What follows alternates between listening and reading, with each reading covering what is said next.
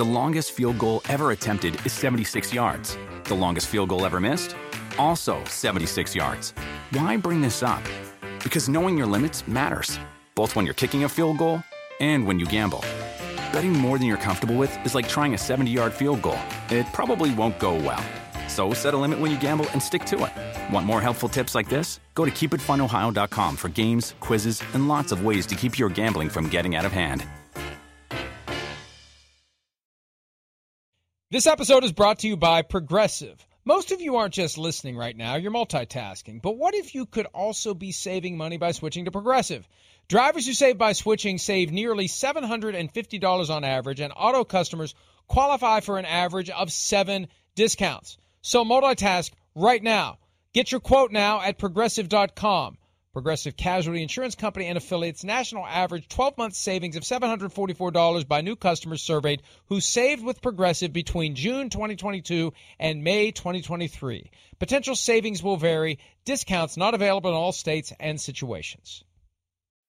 When you need mealtime inspiration, it's worth shopping Kroger, where you'll find over 30,000 mouthwatering choices that excite your inner foodie. And no matter what tasty choice you make, you'll enjoy our everyday low prices, plus extra ways to save, like digital coupons worth over $600 each week. You can also save up to $1 off per gallon at the pump with fuel points. More savings and more inspiring flavors make shopping Kroger worth it every time. Kroger, fresh for everyone. Fuel restrictions apply.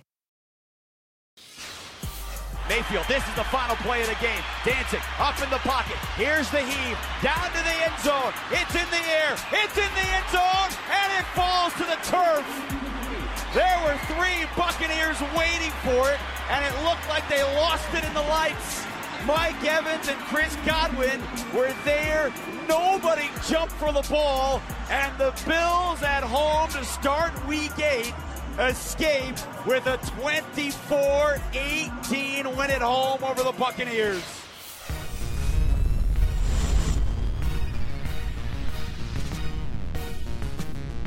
Well, that was the moment last night that the game ended.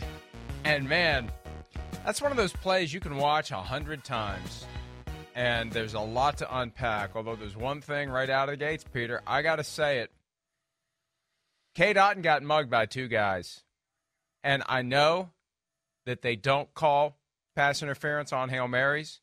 I'd like to have a conversation about why that is because Cade Otton got mugged by two guys, and he would have had a chance to catch that ball. Taylor Rapp and Christian Benford took him out at the goal line. We'll show it again, I'm sure. Took him out. Took him out. Mugged him. Both guys neutralized him. There's no way he's getting near that ball. There they are, right at the goal line. K Dot ends up on his butt. There it is. Look there, right at the goal line. If he's not mugged, he's got a chance at catching that.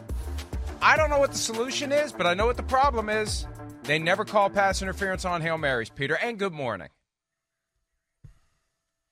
Good morning, Mike. You know, uh, I thought about that last night but I mostly thought about how that was probably the most beautiful Hail Mary pass I've ever seen.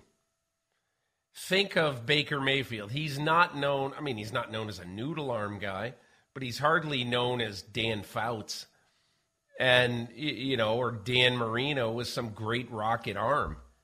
That was a beautifully placed, beautifully placed and thrown ball. And to me, what it says to me is very, very simple. That uh, that the Bucks don't teach that play very well, because when you get to the end zone, the only thing you should be concerned with is looking for the ball, and that ball landed a foot from where Chris Godwin was basically just standing there ready to catch the ball, seemingly. And uh, I just, I just thought that is a play that probably is not worked on enough in practice. Uh, you know, at any point. And look at this. This ball was thrown 63 yards in the air, a perfect spiral, and a great throw. And so I don't know. I if I'm the Bucks, I've got tremendous regret this morning because that game was basically handed to us. Now, you talk about the interference call, Mike, and I'll, I'll just say this. The NFL, if it's not going to call interference on this play, and it clearly never does, if it's not going to call interference on the play, then you ought to make it like the tush push. You ought to just say, hey, look, nobody designed football. The, the rules makers in the competition committee didn't design football to have two huge men line up behind somebody and push him through the line of scrimmage. That's not that's not what football is. And I don't care what anybody says about oh the tush push. That's the that's the base of football. It's not football in 2023. It shouldn't be football, but it is. So good for the Eagles for capitalizing on it. But my only point is if you're going to have a play like like you know the Hail Mary play, then you ought to basically say that we're not going to call interference on this and anything goes. Because they don't call interference on it and anything goes. You make an excellent point, and that's what bothered me about this. And look, we've got two prongs, and I think we can address both of them. You're right. Chris Godwin had a shot at the ball. Chris Godwin didn't seem to realize that at some point during the play, a football was going to emerge into his field of vision. Kind of an important aspect to the Hail Mary play. At some point, the ball is going to be here. It was almost like he was surprised by the sight of it. I don't know how effectively you can practice it full speed because there's too much physical risk involved risk involved with bodies everywhere and I don't know that you'd want to do Hail Marys full speed all the time because they don't factor into your game action all that often. But wins and losses hang in the balance in those moments. And Baker Mayfield who by the way was spectacular last night he's not going to get the credit he deserves for the way he played last night. He was constantly under duress constantly harassed Yep constantly trying to buy an extra half second. There was one play where he was in the middle of being sacked and he completed a pass sidearmed. He, if they had 11 Baker Mayfields on the field last night on offense, they would have won that game. He was determined to will that team to victory. And I'm not saying that as a slight to the other 10 guys, but he played with relentlessness, with drive, with determination, with fearlessness, with recklessness, not in a bad way. He had no regard for his own well being, no regard for his body, and every regard to do whatever he could to keep the Bucks from losing three in a row. And I got more respect for Baker Mayfield today than I had yesterday. Not that I didn't have any, but I had plenty. I have more after watching him last night. And it's a damn shame they lost the game. And it all came down to, like you said, a beautiful Hail Mary. It was perfect.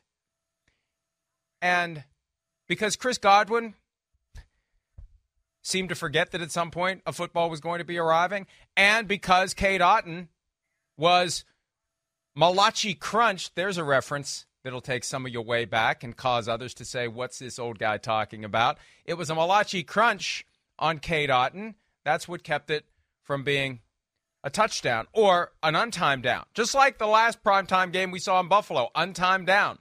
End of the game. Chance for the Giants to win. Untimed down. Chance for the Bucks to win because they'd gone for two when they were down 14. The analytics approach allowing them to avoid overtime and get a walk-off win if they score again, and they almost did. It's their fault for Godwin not being ready to catch the ball, and it's the NFL's fault for creating this bizarre culture of we don't throw flags for Hail Marys, except when it's replacement officials who fail to throw it and everybody goes nuts and it ends the strike back in 2012. Remember that Monday night game when it was Golden Tate with the blatant offensive pass interference to catch a Hail Mary? The sky was falling after that, and the real officials were back three days later. Otherwise, they don't call it, and nobody ever says anything about it. Everybody just kind of accepts it. Al said it at the end of the game. You could call penalties on a bunch of guys here if you really wanted to. Yes, you could. But no, they don't want to.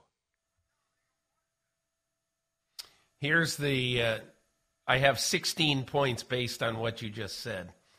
Um, Look, and I realize I realize that every there's so many games that are decided by sort of fluky things. They just are. And last night, to me, you know, you you, you say that you know the Bucks either should have, could have, whatever, won this game. You know, the Bucks got back in this game. I'll tell you how the Bucks got back in this game. All right, with a ridiculously long drive that twice on fourth down was aided by penalties on the Buffalo Bills, including once. Okay, when Jordan Phillips almost as uh, it's it's it, it was a he got called for a face mask on a fourth and eight that the Bucks failed to convert, and it was almost a never mind face mask. I don't know. If we can even see that again, and I know that that's a weird play in this game, but but but the only reason that the Bucks had a prayer at the end on the Hail Mary is because Jordan Phillips got called for and it was a face mask, don't get me wrong. But it was almost like he clearly did not mean to do it, and I'm not excusing it. It's got to be called. It has to be called. But I'm just saying it wasn't a violent face mask. It wasn't it was it was clearly what I would call an accidental face mask call. But but anyway, be all that as it may. Mike, you talk about you can't practice that play full speed. You don't need to have 68 guys in the end zone, okay, eh, when you practice that play. Here's what you need you need the player to know that when he gets to the goal line, he's got to look up in the sky and look for the ball. That's what you got to do. You get, I mean, it was weird for as good and as fundamentally excellent a receiver. Tom Brady loved Chris Godwin, loved him. And for somebody who's as fundamentally sound and as good a receiver, it's amazing to me that Chris Godwin passed the goal line and basically never saw the ball until it hit the ground. Uh, seemingly, anyway. It just, that's just a, an odd play. And I think you can practice that. When players get to the goal line, you teach them look up, look up. Don't don't care about guys who are pushing you and all that stuff. That doesn't do you any good. Look up for the ball, find it, and fight for it. That's what that play was about last night. And you know the Bucks didn't do it. And you, you make a great point. Look, the outcome of any game or the potential outcome change in a game is influenced by so many things that play out in the course of the 60 minutes of football, all the way back to the first drive of the first quarter, if you want to take it that far some nights. The reality, though, is what resonates, what's remembered, what is the last thing that causes people to say, wow, that thing goes the other way, the other team wins the game. And it came down to that Hail Mary. You're right. The pat, uh, the, the face mask, hey, it it happened. It extended the drive. Game would have been over. The Bills failed on multiple occasions to deliver the the death blow, for lack of a better term, to the Tampa Bay Buccaneers. On the other side of the 50, fourth and short, punt, punt, punt, punt, punt, punt, punt. And it did a good job of putting the Bucks in very bad field position and you know, one of those hey, drives resulted Mike, in the 22 Mike, plays. Go ahead. Go ahead. Can we just look at this play? I want you to watch this play because here's what I want to tell you. Okay? Because on this play, he's almost down already. And the last act is a face mask. But Mike, do you realize on this play it was fourth and eight? Okay?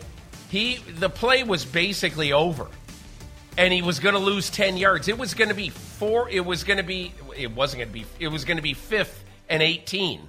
you know, they were going to be 18 yards behind the first down, okay, shy of a first down.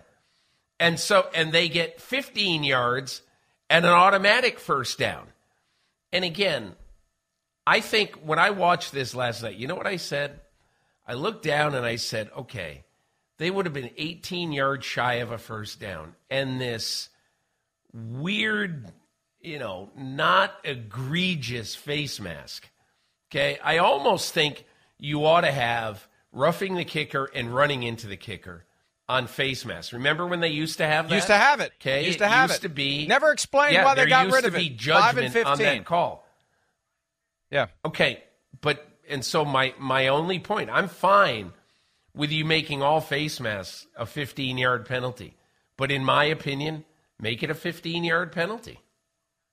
you know, that's what you should make it. Why is it an automatic first down? You know, but but I'm so my point is my point is that you know that play last night was a crucial play and that happened with what, four minutes left in the game or something like that. And they were down 24 to 10 at the time. This game was over. It was over. It was long since over, especially because the Bucks took nine hours on that drive. Uh, what are they doing? Come on, Al Michaels must have said it 16 times, and he's absolutely right. Why are they going so slow on this drive? Anyway, be all that as it may, it was a well, fun end to the end of the game, and and and I and and I just think this about about all of these things. Football is a very very narrow window between victory and loss. And the point that I wanted to make is it shouldn't have been that narrow because the Bills kept punting on the other side of the 50. At some point, you got to trust your offense to gain four or five yards the ball goes into the end zone, you're looking at a 20 yard net. That's what the Vikings did the other night. And I thought it was a horrible mistake, and they're lucky they won the game. Fourth and four from the 42. They punt, it goes into the end zone. It's a 22 yard net, and in two plays, the 49ers are where they would have been if the Vikings had gone for it and failed. You've got to be willing. And in this age of analytics and go for it and be aggressive, go for it, go for it. The Bills punted like three times in that spot. Hang on a minute. I want to ask you this question. Here it is Bills are up by six points. All right. They have not been great on converting uh, this year necessarily, although I don't even know what their fourth, fourth down numbers are. But it's just, you know, me watching these games. Do I trust them to get a yard on fourth down? Because here's the consequence, Mike if they don't get the yard on fourth down, okay, they give the ball to Tampa at the 48 yard line. All right, or the maybe maybe midfield if they lose a couple of yards. And this punter had left the ball on three kicks around midfield. He had left the ball at the 2, at the 3, and at the 8. Okay? I would much rather have my guy punt the ball with half a minute to go and Tampa having no timeouts. I'd much rather punt the ball with my punter having a record of putting it right inside, you know, the the 10-yard line. And if you show a replay of that and I talk about obscure plays to show replays of that play with 29 seconds to go on that punt it was in the hands of a guy at the one yard line who just missed flipping it back. So Sam Martin did his job. You know, his gunner did not. So, but all I'm saying is that I will guarantee you this morning, you know what you would be screaming about? If they went for it, failed, and the Bucks came down on a short field and won the game, you would have been screaming that Sean McDermott made a dumb call. That's that's what happens. Can I say this? Let me say something, Peter. Like Let me say something. Yeah. Let me say something. You're missing my point. You're missing yep. my point. You're missing my point. I, sh- I should have interrupted you early on because my because twice they were up 14 when they did it. I'll concede the third one. Twice they were up 14 and they didn't go for the death blow. That's my point. And I think maybe a third time they punted. They were at their own 49. I don't know what the fourth down play was. I'm looking at the game log now. But twice they had a makeable fourth down they're up 14 and they punted. You want to put a team away, you keep the drive alive, and you take 14 to 21 because it kind of felt that way. And I think one of the reasons why Buccaneers fans this morning aren't as upset about the final outcome as they could have been because they watched that game And from the moment it was 10 10, something in the Bills finally woke up. And it's 17 10, it's 24 10, and it felt for so long, it's just a matter of time before it's 31 10. And the Bills had multiple opportunities, up 14, to put him away. And twice, at least, maybe a third time, they punted in position to continue a drive that would have put the Bucks away. The last one, I'll agree with you. They should have punted that one up six. That's one of the benefits of playing the analytics game of going for two down 14. You give the offense a lot to think about when they get the ball back and they're only up six points. It's one thing to think, well, if they get the ball back, they, you know, we'll go to overtime and we're at home and we'll win in overtime or whatever. You're up six, you're thinking, we can't let them get the ball back. And they did, and they they almost won. And I just think that I the, the broader point that I think the NFL needs to have a conversation about in this age of legalized gambling, where they better get their act together before the scandal comes.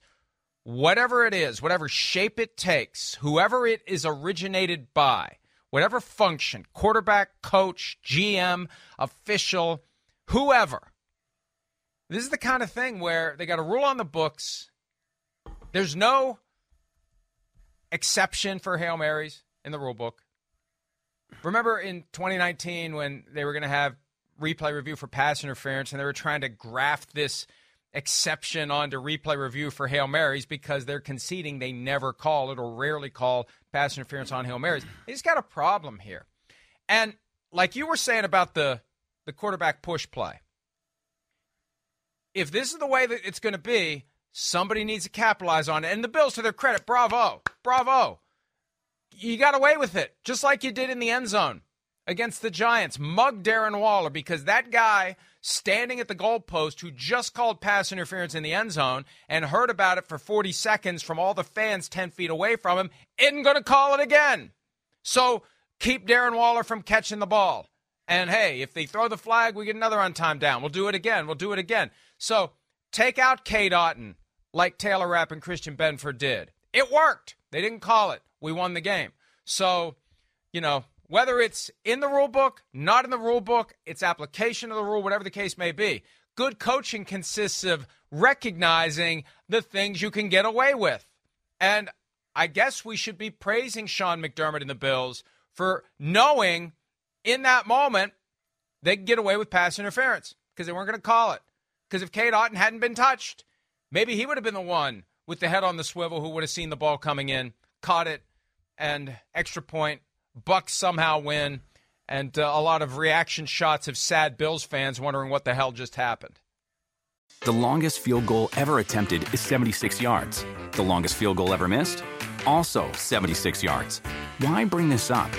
Because knowing your limits matters, both when you're kicking a field goal and when you gamble. Betting more than you're comfortable with is like trying a 70 yard field goal, it probably won't go well.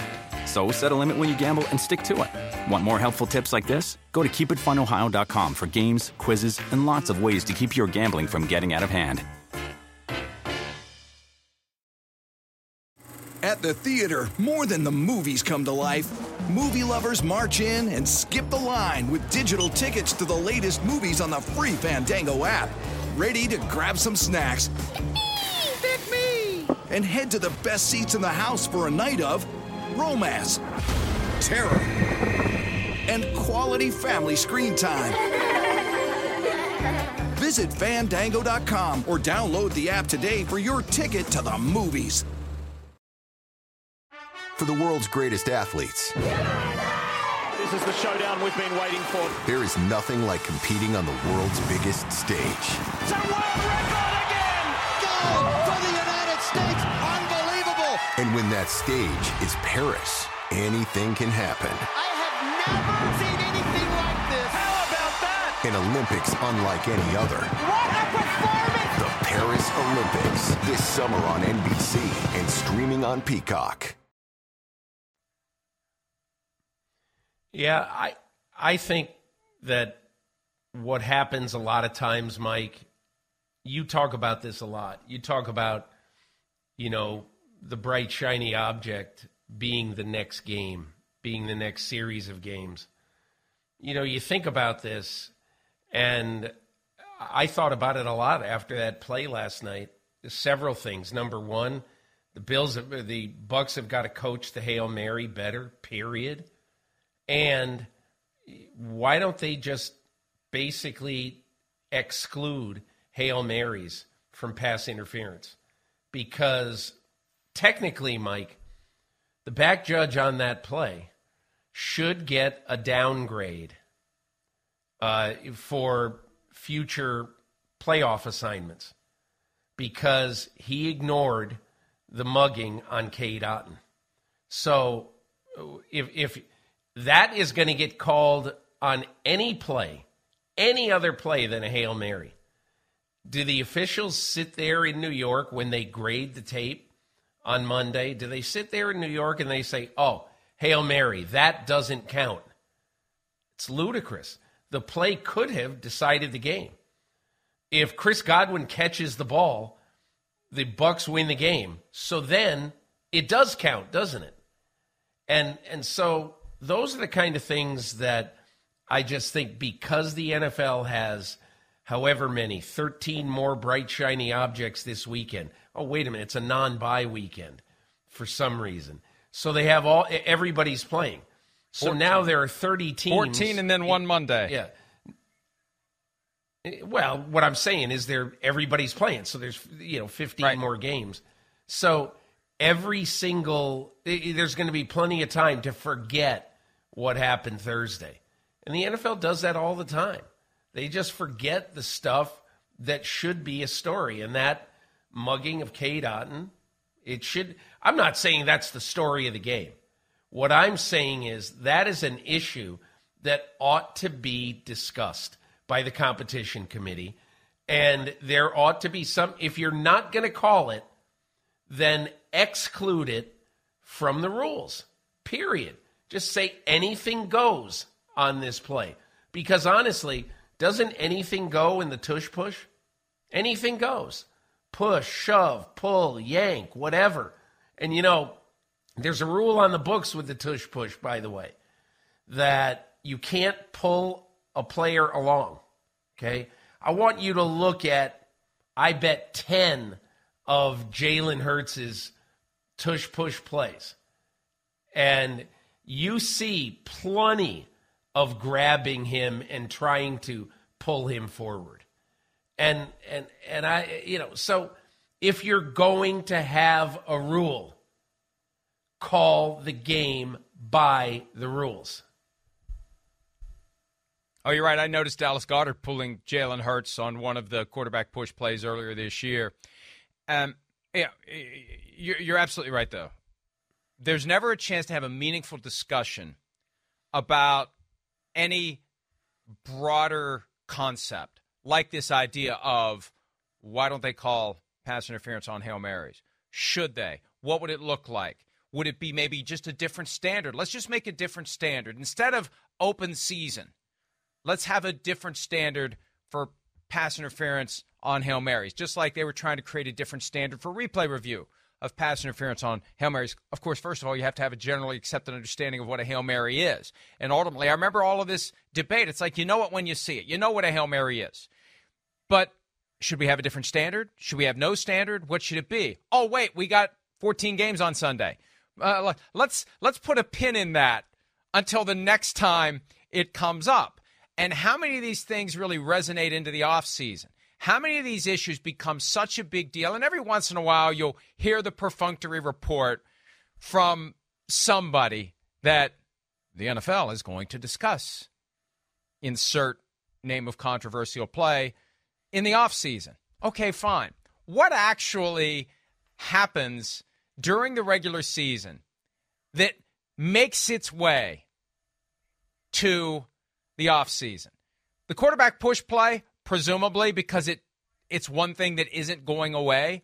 But Peter, the only reason the pass interference thing with replay review became a big deal was because the instance of uncalled interference happened in the NFC Championship game, and everybody in New Orleans lost their mind and boycotted watching the Super Bowl. They had record low ratings for the Super Bowl that year because every Saints fan was still pissed off that the Saints should have been there. That's what gave it the momentum necessary to get to February and March. This this conversation that needs to be had about a rule book that says nothing about open season on Hail Mary plays is interpreted and applied by the NFL and the officials to be open season on Hail Mary plays. What are we going to do about this? And the broader point that I make as the NFL gets its sea legs in this environment of legalized gambling where the NFL is grabbing every last dollar it can, you have to be thinking about where the landmines are. And when you have a rule on the books that gets applied completely differently in certain circumstances than the language in the rule book would suggest, you got a problem that you need to be worried about because it's going to bite you in the ass one of these days. But like you said, any discussion, and, and I bet, Peter, we're the only ones talking about this. We've been talking about it for 20 minutes now. I bet we're the only ones that are going to talk about this today. Maybe in Tampa they will. Maybe in Tampa. But it's an important point, and it's going to get obscured by, oh, we got, oh, we got games coming up on Sunday. And it's only going to be an issue if it happens at the end of a big postseason game. Then it carries into the offseason. you know, there's really not much else to say other than, you know, somebody in the NFL just has to put a note on the calendar. Okay. And the note on the calendar should be on February 24th or whatever day it is that people in the NFL office, including in football operations, are going to fly to Indianapolis and they are going to have three days of meetings with the competition committee to discuss things that happened in 2023 and to discuss what are going to be our big issues this year when we get to the NFL meetings in March. And we are going to decide if we're going to make any rules changes. The time to change the rule is not today because you're in the middle of a season. The time to change the rule is in a conference room at the Indianapolis Convention Center on February 24th. That's the time where somebody with a conscience should say, we need to do something about the Hail Mary play. You shouldn't just say, oh, it's a Hail Mary play. Who cares? You should care because out of the 160 plays in the game last night, that was the last one and it could have been easily, easily the decisive one. Last point I'll make echoes something I said earlier this week. And since I've already pissed everyone off at 345 Park Avenue, I'm going to go ahead and do it again. I always thought that the reluctance, for example, for full time officials or reimagining the officiating function with all the technology that's available now, and Bill Belichick's been arguing for fixed cameras, et cetera, all the things you could do to make it better. I always thought it was just a matter of cheapness. Somebody with one of the teams explained to me a few weeks ago that people also just don't want to be bothered. They don't want to work harder than they're already working. Like Michael Scott once said, I don't get paid by the hour anymore, I get paid by the year. You're not going to get anyone, any of the executives, any of the people who are involved in this, they don't get a bonus. They don't get overtime for being creative, for being responsible, for prioritizing these things and pushing against the momentum or lack thereof, which would be people on the competition committee rolling their eyes. Here we go again. No, we don't want to do that. Because, Peter, here's the bottom line everything's fine. If you're the NFL, you can just look at it and say, everything's fine. We don't need to rock the boat. We don't need to make these changes because the money keeps flowing through and nobody's really giving us a hard time about it. Yeah, some of those jerks out there like Florio will nip at our heels from time to time, but we just kick him away. No one's really doing anything about it. They're still watching the games. We're still making the money. Why do we want to take the time to mess with it? We don't need to do it. So, so until the moment comes that someone sues them, someone disrupts their reality by creating a regulatory agency, someone starts handing out indictments because they believe that there's something that crosses the line into the world of criminal prosecution, whatever it may be. Until that happens, they won't do it. They should. You're right. They should, but they won't. All right. What we should do is give the Bills some credit because their offense looked not very good. on Sunday against the New England Patriots. There were so many questions about where are they and what are they doing last night, even though they should have more than 24 points. Last night, Peter, the offense looked a lot better. I'm not ready to say they have a full fledged identity, but Josh Allen played well. He spread the ball around to more players than Stefon Diggs, and the Bills' offense felt like it was functioning the way that it should. Yeah, I I remember I was just sitting here right now looking at some of the notes I made after last night. At the end of the first quarter, I wrote down difference in Bills colon attack attack attack. I mean, that's what they did. That's what they're best at. And look, I have been among those who have said they got to stop running Josh Allen so much. Because in my opinion, it just leads to Josh Allen, Josh Josh Allen being 81% in January instead of 96%. Okay? And you, you know, but maybe maybe just like with Deebo Samuel Deebo Samuel, you have to just accept the fact that there are going to be some times he's either going to be unavailable or at a significantly diminished physical capacity in a game because that's who he is, that's how he plays. So, and I only make this point about Josh Allen and running for a very simple reason that you've got your franchise quarterback. Don't you want him to last 17 years? I, I mean, and I think the Bills, in watching Josh Allen in the first half decade of his career, have basically said, we don't think he's going to last 17 years if he plays like this.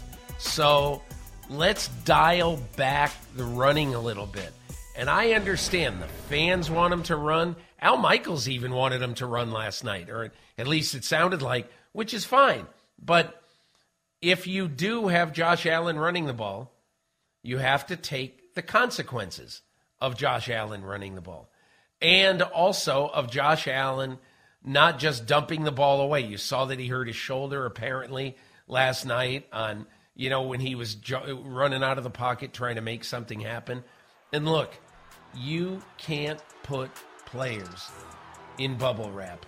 You just can't. They have to play. But I think the way I look at this is right now, Mike, that there is a consequence for everything that you do in the NFL. And here's where he, he banged his shoulder. There's a consequence for everything you do in the NFL. And if you want them to run, and if you want that attacking mode where everything goes, anything goes, you just have to be willing to accept the consequences.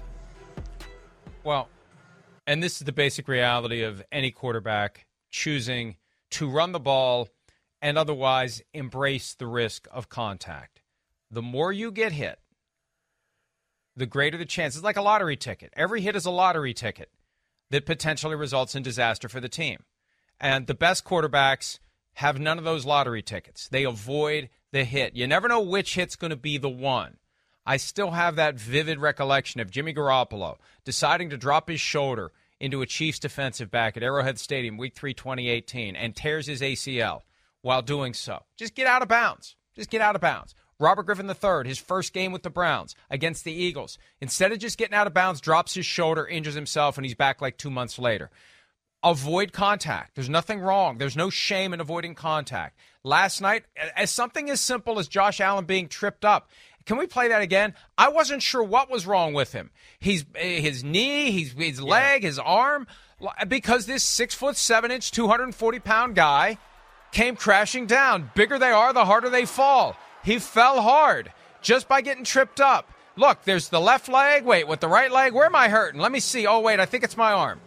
So that that and and if you're going to embrace it, and you're right, Al made the point. The fans want him to run. Everybody wants him to run the more he runs, the greater the chance you're going to have something like this. And it's a it's a, it's an issue now. Here he is after the game talking about the shoulder injury that ultimately was detected by what was happening on the sideline. Allen talking after the game about what it means going forward. Uh, took a little little fall on it and um, just felt a little funky about it, but you know, just trying to keep it warm and keep it loose. I'll be sore for a couple days, but we'll be fine. So anytime you, you you feel something in your throwing shoulder as a quarterback. Alarms are going off in your head of, you know, crap. Um, but something that again we'll we'll have to monitor and, and continue going forward with and making sure we're taking care of it. Yeah, that's not exactly an everything is fine and will be fine. That's a I got through the game, but let's see how this goes. Let's see how this goes. There's a lot of stuff in that shoulder, as we've learned with Deshaun Watson over the past few weeks capsules and muscles and rotator cuffs and whatnot. And it doesn't take much inflammation, swelling, whatever, to cause a quarterback to maybe lose a little something. And anybody that's ever suffered an injury at night knows there's a chance by the next morning it's going to feel a little different than it did in the immediate aftermath of the injury happening. And Peter, fairly big game coming up for the Buffalo Bills, if you didn't know. Nine days from today, Sunday Night Football, Week 9. The Bills at the Cincinnati Bengals. Kind of important to have Josh Allen at full strength for that one. Here's the here's the thing about the the future for the Bills, Mike. And and look, every team can say, well, this is going to be a rough stretch or this is going to be hard. Okay, but let's let's look at the Buffalo Bills. And and and again, we could talk about the emotion of their next game.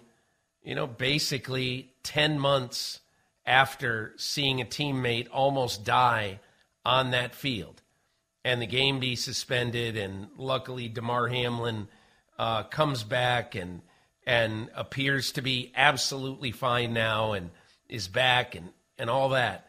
There's going to be some emotion coming into that stadium and playing that game. But to me, it's not just about that. If you look at the schedule that the Bills have in the last two months of this season, you know, November and December leaking into January, it's phenomenally difficult. Just just look at it. At Cincinnati, the Jets at home, the Jets have something on this team and it's not good, you know. And then Philadelphia at home. I'm sorry, Philadelphia on the road. Kansas City on the road. Dallas at home. Closing at Miami on January 7th. And and I mean, look, a lot of teams are going to have tough schedules down the stretch. Miami's is not easy. You know, the AFC East has a tough schedule this year.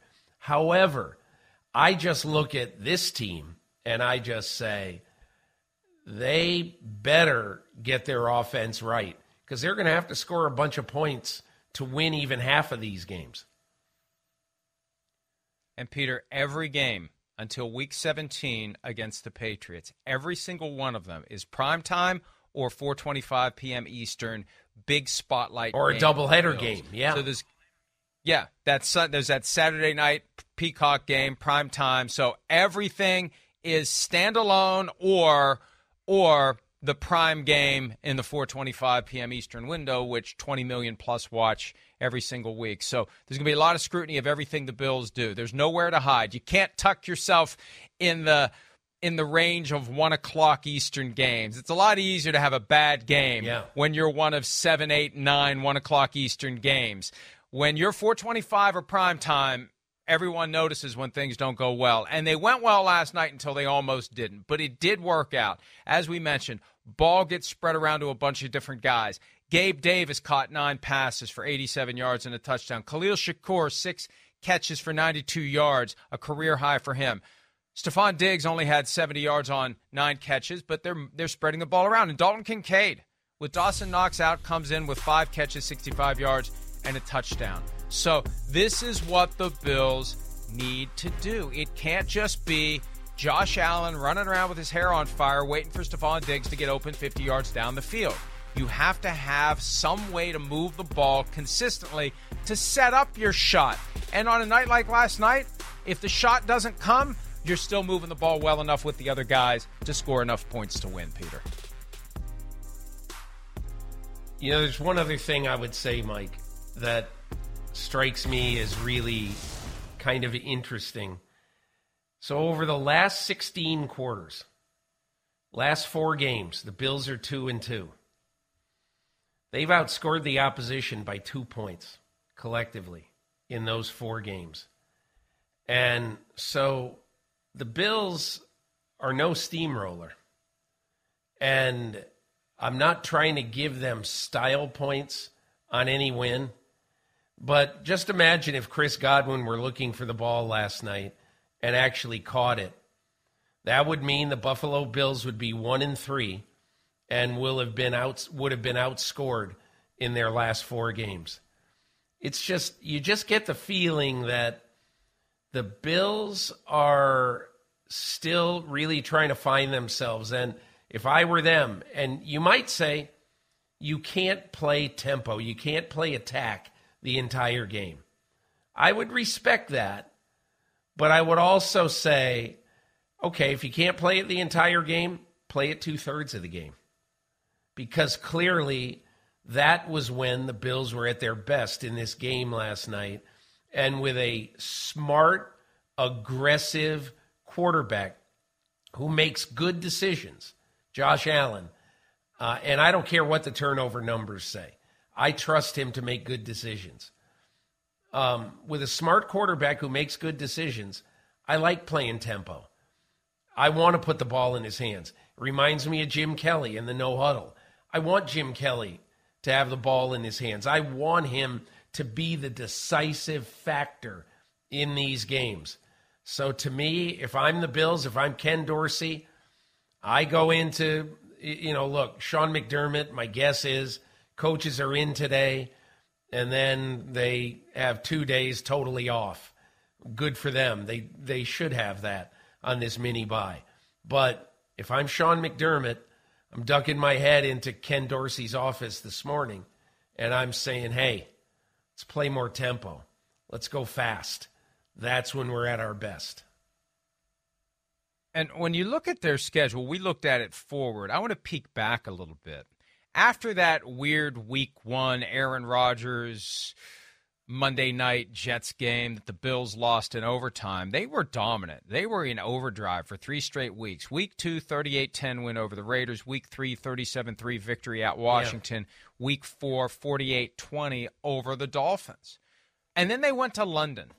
And since London, it's two and two and could be one and three or even 0 and four. The two wins were the Giants hold on to your butts the Giants might win this game moment. And then last night, which I think as Bills fans reflect on it a little bit more, they'll realize how close it was to becoming a loss. The Giants game felt throughout like, man, they may lose this. Last night's game, once they woke up, you know, when it was 10 nothing and the Bucs tied up 10-10, once the Bills snapped out of that, it never felt like they were going to lose. But when you reflect on it, they could have lost that game. They could be one and three or over zero oh and four over the last four games, and it's not the kind of momentum that you want to carry. To your point, into this gauntlet that they're about to run from now until the Chargers game, Week 16.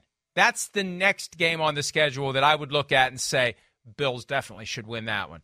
Every game between now and then, I look at it and I say, I don't know what's going to happen.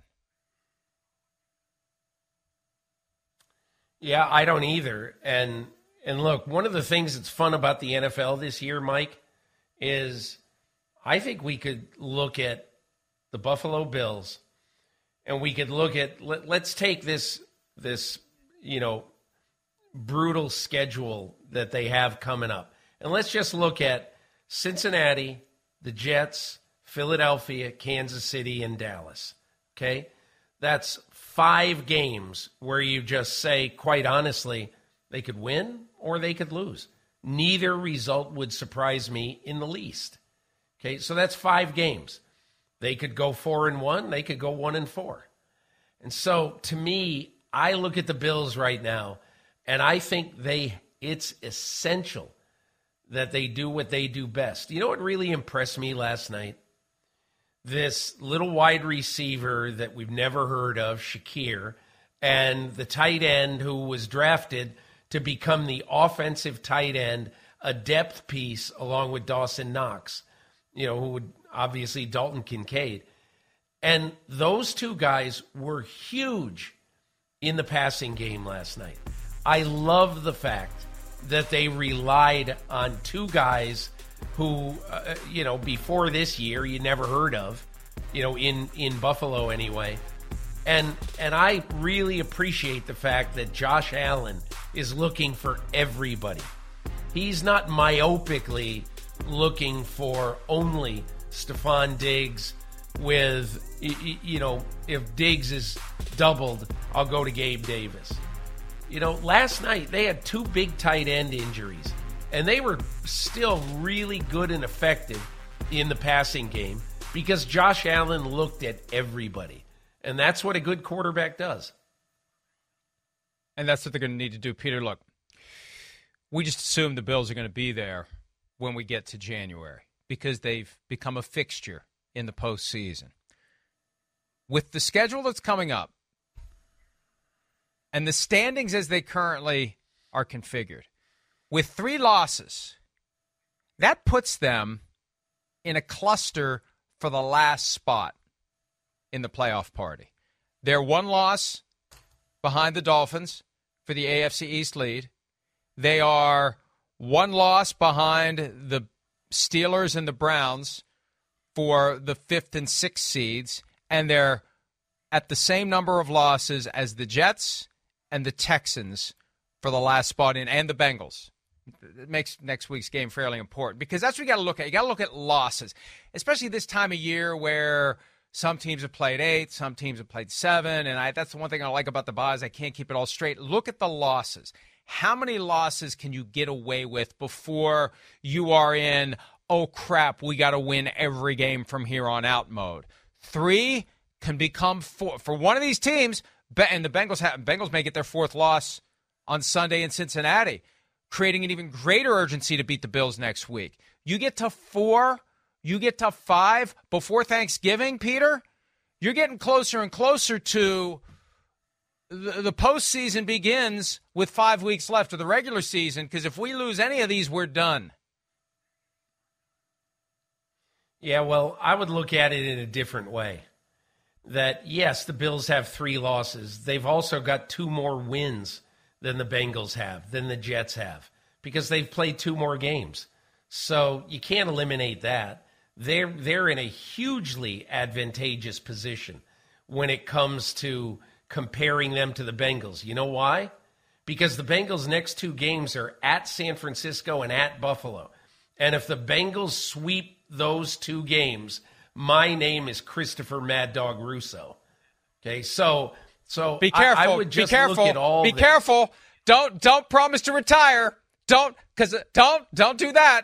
I didn't. Don't, don't want I to have didn't, to do what Mad Dog I wouldn't. did. I know. I wouldn't. Yeah, I know. I'm I kidding. wouldn't. I'm kidding. I wouldn't. I would never I do that. I love. Mad Dog, especially in baseball. But all I'm saying, all I'm saying is that, you know, what what odds would you get in Vegas right now for the Bengals I, because I'm I'm curious and I don't because I don't bet I don't know, but I I would assume that you could make a bet right now on the Bengals going two and zero oh in the next two weeks, and I'm I'm serious. I would seriously ask this question: What would the odds of that be? Like eight to one? I, well, I, I don't even I don't even know, and I don't know all the plus and minus and all that. What? Tell me what you think they would be. I don't know because that's not my thing. I just repeat the odds that others formulate and put on the screen. But Peter, they are at home for the Bills game. They're not in Buffalo, so that changes it a little bit. Not I'm that sorry. home field advantage right. means a whole You're lot this year. Yep. But but to not have to go to Buffalo in Yep. prime time is a good thing if you're the Bengals. You get them to come to you. Yeah. Um, but you're right. 2 and 0. The chances of them going 2 and 0 even though I do think they're going to win on Sunday, we'll probably talk about that game coming up. The chances of going 2 and 0 not great. And I agree with you. They've got the two extra games. They've got the two extra wins, but the losses are the things to watch.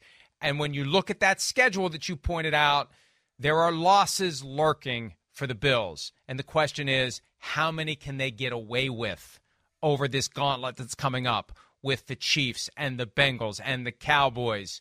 How many can they get away with? And the Eagles, how many can they get away with? All right.